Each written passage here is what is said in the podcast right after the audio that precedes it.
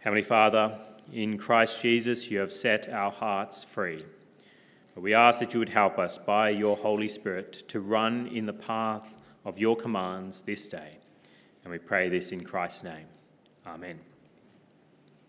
Well, we continue our series this morning in the book of Philippians, and this has been a book which has encouraged unity amongst the church in Philippi. The Apostle Paul has written to them as his dear friends, and he's been encouraging them to contend as one man for the sake of the gospel, and he's given them many reasons why they should do so. And here at the end of the letter, he's giving them particular instructions, particular commands as to how they are to live. And we've seen that he's commanded them in verse 4 of chapter 4 to rejoice in the Lord. He's commanded them in verse 5 to let their gentleness be evident to all. In verse 6, he tells them not to be anxious, but to come to God in prayer. And this morning we're going to look at verse 8 and what he commands there. He commands the church in Philippi, and of course all God's people, including us today, that we are to use our minds in a particular way. We are to use our minds in a particular way. We're to think about certain things. Why is that? Well, we understand, of course, that our thoughts affect everything about us. How so? Well, what we believe and what we think results in what we do. As we live our lives, our actions come from the thoughts in our heads. And as a result of the actions of our lives, things happen to us. What happens to us is because of what we do, and what we do is because of what we think. And so it's very important to make sure that we are thinking rightly, that we are thinking good thoughts in our heads. Why? Because if we think good thoughts, then we will do good things, and if we do good things, then good things will happen to us as a result of the good things that we do and the good thoughts that we have had. So what should we think about? What does the Apostle Paul tell us to think about? Well, we read in verse 8, look with me now, Philippians chapter 4, verse 8, "Finally, brothers, whatever is true, whatever is noble, whatever is right, whatever is pure, whatever is lovely, whatever is admirable, if anything is excellent or praiseworthy, think about such things." These are the kinds of things that we're to think about. Now, what is it specifically?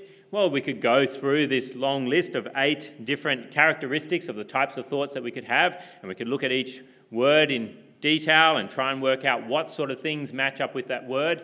But realistically, you could sum up the whole of this list here with good, couldn't you? We're meant to think about what is good. Now, of course, you can look up different commentaries and different other works of other people if you're really keen to look at the different nuances of each particular word. But I think we get the picture. We're meant to think good thoughts. And these kinds of adjectives here are meant to help us to understand what are good thoughts. But how can we know what is true, what is noble, what is right, what is pure, what is lovely, what is admirable, what is excellent and praiseworthy? How can we know whether something is a good thought and worth thinking about, fixing our minds upon it? Well, the thing is, generally speaking, everybody knows what is good, even unbelievers. The Apostle Peter says in 1 Peter chapter 2, verse 12, "Live such good lives among the pagans that though they accuse you of doing wrong, they may see your good deeds and glorify God on the day he visits us." Unbelievers, generally speaking, they know what is good. And we do as well. We have this understanding of what is good and what is right by the common grace that God exercises in this world. So why don't people think good thoughts and do good things, and good things result in them in their lives because of our good God? Well, it's because sinful humans don't like what is good. We don't like what is good. And we can even get to the point where we call evil actions good actions, all the time that God considers them to be evil and will punish them. We can actually think what is evil as right and true and good and excellent and praiseworthy. So what is our infallible guide to know what is good, to know which thoughts are true and noble and right and pure and lovely and admirable and excellent and praiseworthy? What is our infallible guide? If our sinful minds block us sometimes, or a lot of the time, from knowing what is right, well, of course, it's the Scriptures. The Scriptures, the Bible that we have, It is always, always true and noble and right and pure and lovely and admirable and excellent and praiseworthy. And so if we read this book, then we are reading about what is right and true and good. Psalm 12 verse 6 says, "The words of the Lord are flawless, like silver refined in a furnace of clay, purified 7 times. And so what we can do, any thought that is passing through our mind, we can weigh it up against Scripture. And we will soon know if it is a good thought or if it's a bad thought, if it's a good thought and worth thinking about, or whether it's a bad thought and we should dismiss it from our minds. Now, what should we be thinking about? What sort of thoughts should we be having? Well, we have thoughts about people, don't we? We have thoughts about family.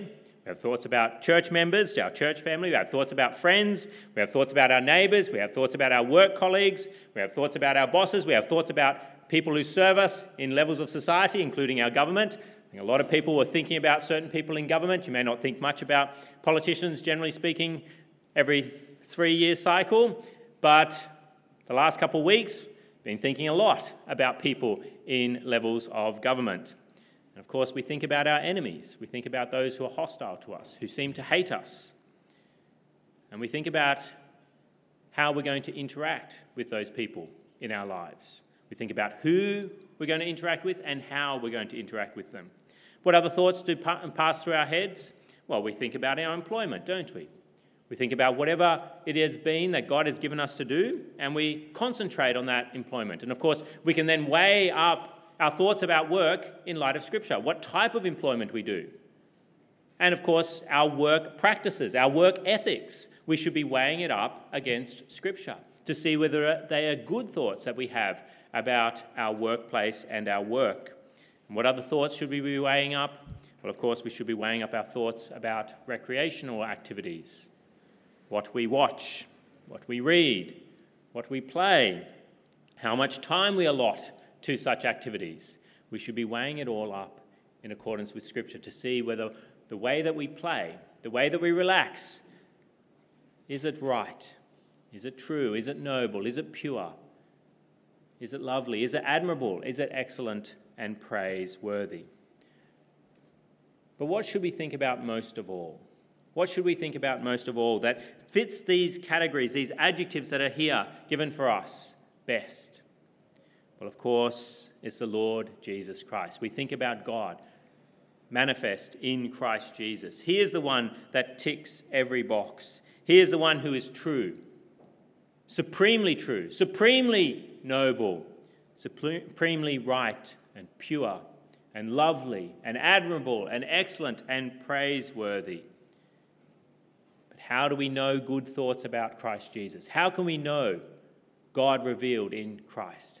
Well, it's like everything else. We look at him in accordance with his word. Every page whispers the name of Christ Jesus. And so if we want to think about Christ rightly, truly, if we want to have good thoughts about Christ Jesus, we must turn to his word. And what do we think about Christ Jesus most of all? If we're going to think about what is good and true about the Lord Jesus Christ at a supreme level, well, of course, we can turn to the cross, isn't it? At the cross, we see there what is right and true. We see the justice of God displayed at the cross. As the wrath of God is poured out upon Christ as judgment for sin.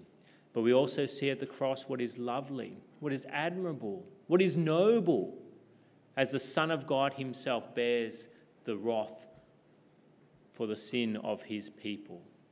If you want to think a right and good thought, it doesn't get any better than thinking of Christ at the cross.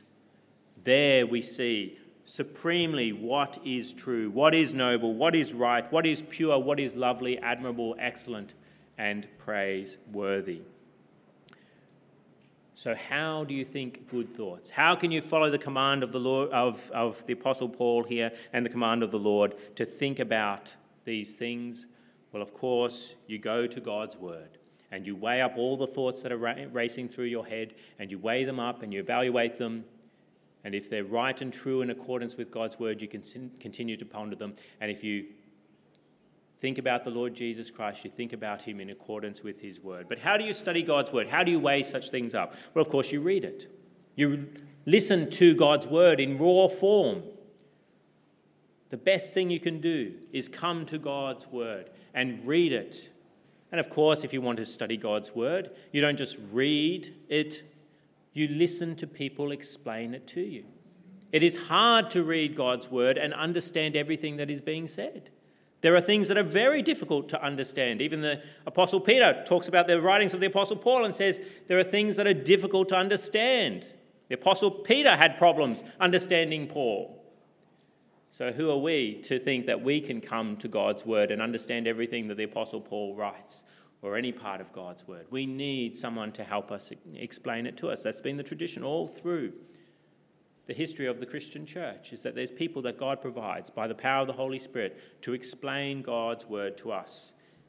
Where do we hear God's word explained? Well, of course, it's in preaching of God's word. You're experiencing that even now. You're hearing God's word explained to you. We're looking at one verse from the Apostle Paul, and hopefully by the Holy Spirit's power, I am being used to explain God's word to you now. And as you speak to other Christians in conversation, they will explain God's word to you.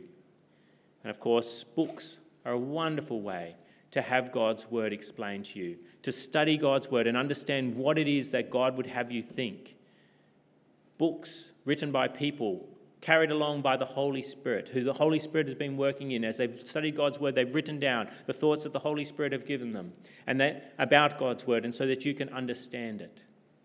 I've been greatly blessed by Christian books. Someone even came into my office recently and said, every time I come in, there seem to be more books here, Joel. Why are there so many books in my office?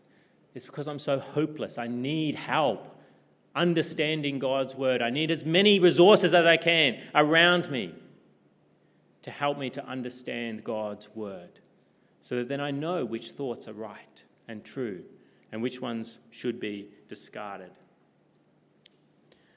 So we should think good thoughts, and we understand what is good by God's word, God's good word. But why should we do so? Well, what did I say at the beginning? Good thoughts lead to good actions, which lead to good consequences. What sort of consequences come from our good actions? Well, God promises us peace. If we do what is right and good, he promises us peace, joyous peace. Even in these verses that are before us, peace of God is mentioned a number of times. When he speaks about that we should not be anxious, in verse 6, he says, "Do not be anxious about anything, but in everything by prayer and petition with thanksgiving, present your request to God, and the peace of God, which transcends all understanding, will guard your hearts and minds in Christ Jesus." And then if you look at verse 9, he says, "Whatever you have learned or received or heard from me or seen in me, put it into practice, and the God of peace will be with you." Those who think rightly and act rightly are then granted peace from the God of peace. And that's what we desire. We want peace. We want a tranquil spirit that is content in the Lord. And we'll look at that in further verses that are coming to us about the contentment that we should have as Christians and the joy that is accompanied to that. So what are we like as humans? Well, we're like plants, aren't we? Why? Well, a plant has roots that are hidden under the soil. But what is going on out of sight affects what is visible about the plant, the visible behaviour of the plant. What is going on under the soil is of ultimate consequence to what is happening above it. The plant is dependent upon its root system. And then what happens? Well, if the plant's visible behaviour takes place because of the roots, consequences happen to the plant. If the plant is growing well under the soil, getting nutrients and water, what happens? Well, it produces fruit. It continues to live. And then what happens? Well, the plant is preserved by the gardener and lives. But if the plant is not getting nutrients, is not getting water under the soil, its roots are not taking up what is good, then what happens? Well, it does not produce good fruit. It does not produce fruit, and it dies. And what happens to dead plants? Well, the gardener destroys them. He has no place in his garden for dead plants. And it's the same with us as humans. Our thoughts are hidden inside our skulls. Just like the plant's roots are under the soil, you can't see what's going on. It's the same in people's heads. You can't see what they're thinking. Sometimes we're very thankful for that, aren't we? That you can't see what other people are thinking, and you're very thankful that other people can't see your thoughts. But what goes on inside there does start to manifest itself in your actions, by what is visible. Our actions are very much dependent upon what is going on inside our skulls. And then our visible behaviour leads to consequences. What happens if we think good thoughts? By drawing on the scriptures. Well, we produce good fruit. We produce the fruit of the Spirit, of love and joy and peace, patience, kindness, goodness, faithfulness, gentleness and self-control. And what happens then? We're preserved by the gardener and live for eternity is the promise of Scripture. Who is the gardener? It's the Father, isn't it? Jesus says that in John 15. The gardener is his Father. But if we think bad thoughts, what happens? We're dead. We die. We do not produce fruit. And then what happens? The gardener takes us away and destroys us in the fires of hell. Isn't this what is being described in Psalm 1? We had it read for us, but let's look at it again. Psalm 1, page 532, if you have a church Bible. Page 532 of your church Bibles. Verse 1 of Psalm 1 says, "Blessed is the man who does not walk in the counsel of the wicked, or stand in the way of sinners, or sit in the seat of mockers. But his delight is in the law of the Lord, and on his law he meditates day and night. He is like a tree planted by streams of water, which yields its fruit in season, and whose leaf does not wither. Whatever he does prospers. Not so the wicked, they are like chaff that the wind blows away. Therefore the wicked will not stand in the judgment, nor sinners in the assembly of the righteous. For the Lord watches over the way of the wicked, of the righteous, but the way of the wicked will perish." Why does the Christian not walk in the counsel of the wicked, or stand in the way of sinners, or sit in the seat of mockers? Why doesn't he? We see why. Verse 2, "His delight is in the law of the Lord, and on his law he meditates day and night." He is thinking good thoughts. Why? Because he is thinking about a good book with good thoughts in it. And so therefore he does not participate in sinful actions. And what happens to him? Well, he is like a tree planted by streams of water, which yields its fruit in season, and whose leaf does not wither. Whereas plants that do not yield their fruit in season, and whose leaf does wither, what happens to them? Well, we read in verse 4, "Not so the wicked, they are like chaff that the wind blows away. Therefore the wicked will not stand in the judgment, nor sinners in the assembly of the righteous." But those who do produce good fruit by meditating upon what is good and being like those trees planted by streams of water, what happens to them? The gardener is described there in verse 6. "For the Lord watches over the way of the righteous, but the way of the wicked will perish." God looks after those plants that are meditating upon God's word, upon his word, and yielding fruit, and whose leaf does not wither, and they prosper. He does not punish them as he punishes the plants that are not drinking from God's word, that are thinking wicked thoughts and doing wicked things. They are punished and swept away by the wind. So do you not like what you're seeing in your life? Do you fear punishment for your actions? That one day you'll be like chaff that the wind blows away to hell, and you won't stand at the judgment. Instead, you will perish for all eternity. What should you do? Well, go back to your mind and consider what you're thinking about. Our minds are never neutral. They're never neutral. They're always working away Sometimes slowly, like the roots of a tree, very slowly, but they're always working, they're always doing something. You say, sometimes I sits and thinks and sometimes I just sits. Well, it's not true. You might think that you're sitting there on the bus looking out the window and you're doing nothing with your mind. But your mind is engaged. It's doing something. And if you're not filling your mind with Scripture and filling it with good thoughts about your employment, about other people in your life, about your recreations, somebody else will fill it. And who will fill it?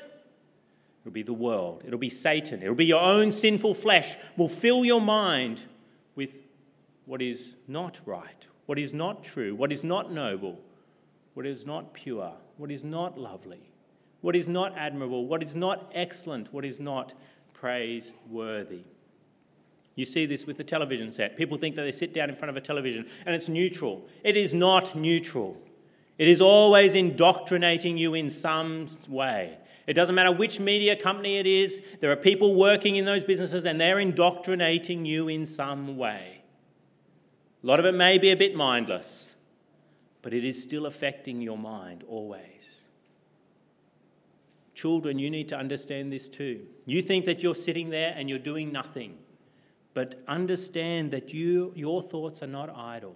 And your thoughts will lead to actions. And your actions will lead to consequences. We all have to be very careful about thinking that we can at points be in neutral. Our minds can be in neutral. No, they're always working. They're either working for good or they're working for evil. So if you're doing evil and you're afraid of the consequences of your evil, then look at your thoughts and ask, am I thinking about whatever is true, whatever is noble? Am I thinking right thoughts, noble thoughts, lovely thoughts, admirable thoughts, excellent thoughts, praiseworthy thoughts? And if the answer is no, there's your problem. There's your problem. Your mind is your problem. No wonder you do evil and you're scared of the consequences of your evil actions. But you say, I have tried to think good thoughts, but I cannot. I wrestle and I cannot seem to do it. Is it because then that you've never thought rightly about yourself and Christ Jesus? You've never thought rightly about yourself and Christ Jesus. Sinful man is a dead plant until he hears the Scriptures and then thinks rightly about himself and about Christ. What right thoughts do we need? Do we need in order to have good fruit and live for eternity? We need to know and believe that we are sinners. That we are sinners and that Christ is our perfect Saviour by his death. That by his death our sins have been paid for. Those are the thoughts that we need if we're to have good fruit that lasts for eternity and live for eternity. Why? Because if we think rightly about ourselves, that we are sinners, no longer live in self-denial that somehow I'm still a good person, even though I do a couple of bad things, think a couple of bad thoughts. No, we are sinful through and through. If we think that and then think about Christ rightly in accordance to his word, that he is the true Saviour, that he is the only one who pays the penalty for our sin. If we do that, what happens? Christ's righteous fruit, his fruit, comes over to our case, comes over to us.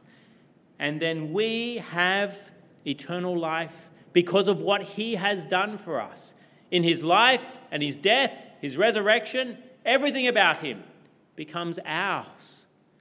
And therefore we have the gardener's protection.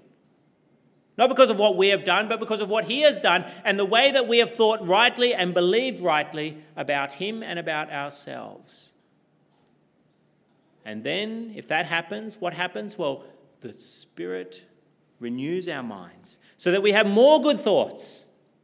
We have more good thoughts about us and about others, about our work, and about Christ.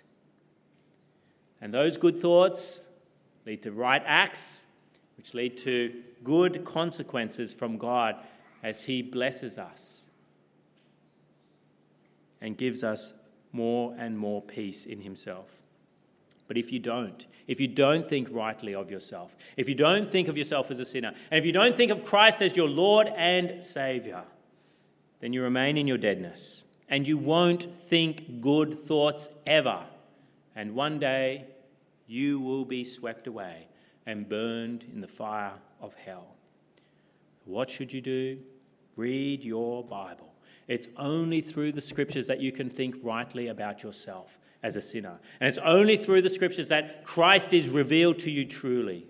Read your Bibles, know that you're a sinner as God reveals it through his word, and know Christ as Lord and Saviour and delight in him.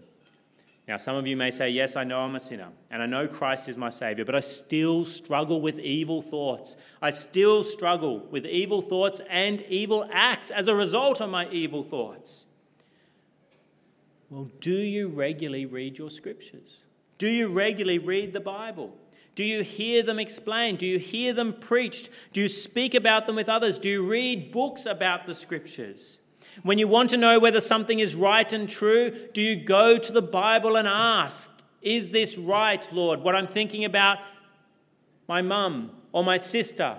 Is this right, what I'm thinking about for work? Is this right, what I'm thinking about with my boss? Is this right, what I'm thinking about when it comes to recreation and relaxation at the end of the day? Is this right? Do you go to the Scriptures and ask, are these things truly lovely that I'm thinking about? And when you study the Scriptures, do you study them looking to understand and to think more and more about Christ, the truly lovely one? People can study the Bible and learn all kinds of things from it, but miss the point of the whole Bible. What's the point of the whole Bible? What's every page whispering about? The Lord Jesus. Do you read the Scriptures and think about what is supremely right and true and noble and pure and excellent and praiseworthy and lovely and admirable? No? Well, no wonder you struggle. No wonder you struggle with evil thoughts and deeds, and you fear the consequences of your actions. If you don't read the Scriptures and you don't think rightly of Christ, then no wonder you struggle. No wonder you struggle. So what should we all be doing? Well, we should be continually filling our minds with what is good, so there is no room for evil. All Christians, we all struggle with evil thoughts. Bitterness, anger, lust, greed, bad theology, bad thoughts about God. Something bad happens in your life and you question God's goodness, you question God's love, you question God's power. We struggle with these thoughts, bad thoughts about God and about others. But what happens if we feed on Scripture and fill our minds with what is good? What happens if we fill our minds with Christ, thoughts of Christ? Well, there's less room for evil thoughts. There's less room for evil thoughts. Let's not empty our minds of evil, but fill our minds with what is good, so that evil thoughts can't have room in there to move around and be dwelt upon, because there's so much goodness going on in there, because we filled it with what is right and true in accordance with God's word.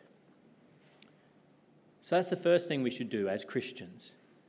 Yes, we recognize we're sinners. Yes, we recognize that Christ is our Saviour, but we still struggle with evil thoughts. Well, what should we do? We should fill our minds with what is good and right, rather than what is evil. But you ask, what about the stubborn rocks in our heads that never seem to go? Those evil thoughts that I can't seem to ever get rid of. They're always there. The roots are working around them, but they're always there. I can't get them out of my head. What should I do? They never seem to go. Well, they can go. How? Well, good thoughts strengthened by the Scriptures can dissolve even the hardest of evil thoughts. Our minds can be renewed by the power of the Holy Spirit with the Word of God. That's what's promised to us in Romans 12, a renewal of the mind. I learned this week that some shrubs living on rocky mountains in Brazil use roots equipped with fine hairs and acids to dissolve rocks and extract the key nutrient phosphorus. The discovery, published in Functional Ecology, helps explain how a variety of plants can survive in impoverished environments. We found the roots growing into the rocks at least 10 centimetres deep, says a plant ecologist. The roots go deeper and we always lose some of them. So they found these rocks and the roots have actually bored their way through the rock. Here in Drummoyne, the Anglican Church has a lovely feature. It's a lovely building here in Drummoyne. But there was this tree growing up on the tower. I noticed it soon after I arrived here, and I've always, anytime I walk past the Anglican Church, I tend to look up and see it there growing away quite nicely, getting bigger every year. And I'm friends with the Anglican minister here, and I mentioned to him recently, I saw it was gone. And he said, yeah, we had to get rid of it. It was eating the tower. By growing there, some bird had dropped a seed up there and somehow with some water and of course leaves or whatever, and it started growing, but it was boring into the wall of the tower of the church building. He said it had a fresh meaning to the word church plant. It was eating away at the wall. And that's what happens in our heads with roots that are fed by the scriptures with the evil thoughts that are tough nuggets and we think they'll never crack. But if we have the Holy Spirit in us, with God's word, thinking supremely good thoughts, which of course are about Christ Jesus, even the hardest of thoughts, the most wicked and evil thoughts that keep surfacing in your mind, like rocks in your head, they can be bored through. They can be broken down. They can be cracked open by God's word and thoughts about Christ Jesus. Fill your mind with thoughts about Christ Jesus. Feed upon him. And even the hardest of thoughts, the most wicked of thoughts, can be bored through.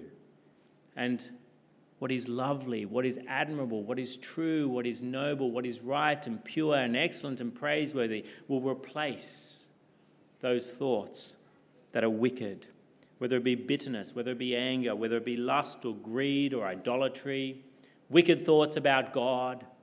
They can be bored through as roots feeding on God's word dissolve those rocks. And then what happens? Joyful consequences. What's the promise in Psalm 1? Whatever we do prospers. Whatever we do prospers. We have peace in this life and the next. When we prosper, it may not be what we think, generally speaking, in this world of prosperity, material prosperity, but there's a prosperity of mind, a peacefulness of mind, a joy of mind that results from those who feed upon God's word, who meditate upon his word day and night and think good thoughts all the day long. As they go about work, as they go about with their relationships, as they go about in recreation and relaxation, they think good thoughts all the day long because they feed upon God's word. Let's come to God in prayer now. Let's speak with him. Let's pray. Heavenly Father, we praise you as a God who is true, who is noble, who is right, who is pure, who is lovely, who is admirable, who is excellent and praiseworthy. Oh Lord, we ask that you would forgive us for not thinking rightly and so not acting rightly. We deserve to be punished, O Lord. We deserve to be swept away with the wicked for all of eternity. But Lord, we thank you for giving us your good word and revealing to us your good Son. We thank you that by trusting in Christ Jesus, his goodness is ours and eternal life is ours, that you protect us as the gardener. And so, Lord, we ask that you would help us by the Holy Spirit to read your word and to have good thoughts about everything. But, Lord, we ask that you would particularly give us good thoughts about your Son and regular thoughts about him as the supreme goodness known to man. And Lord, we pray that you would then help us to have no room for evil thoughts and to break down even the hardest of evil thoughts in our minds. And we pray these things in Christ's name. Amen.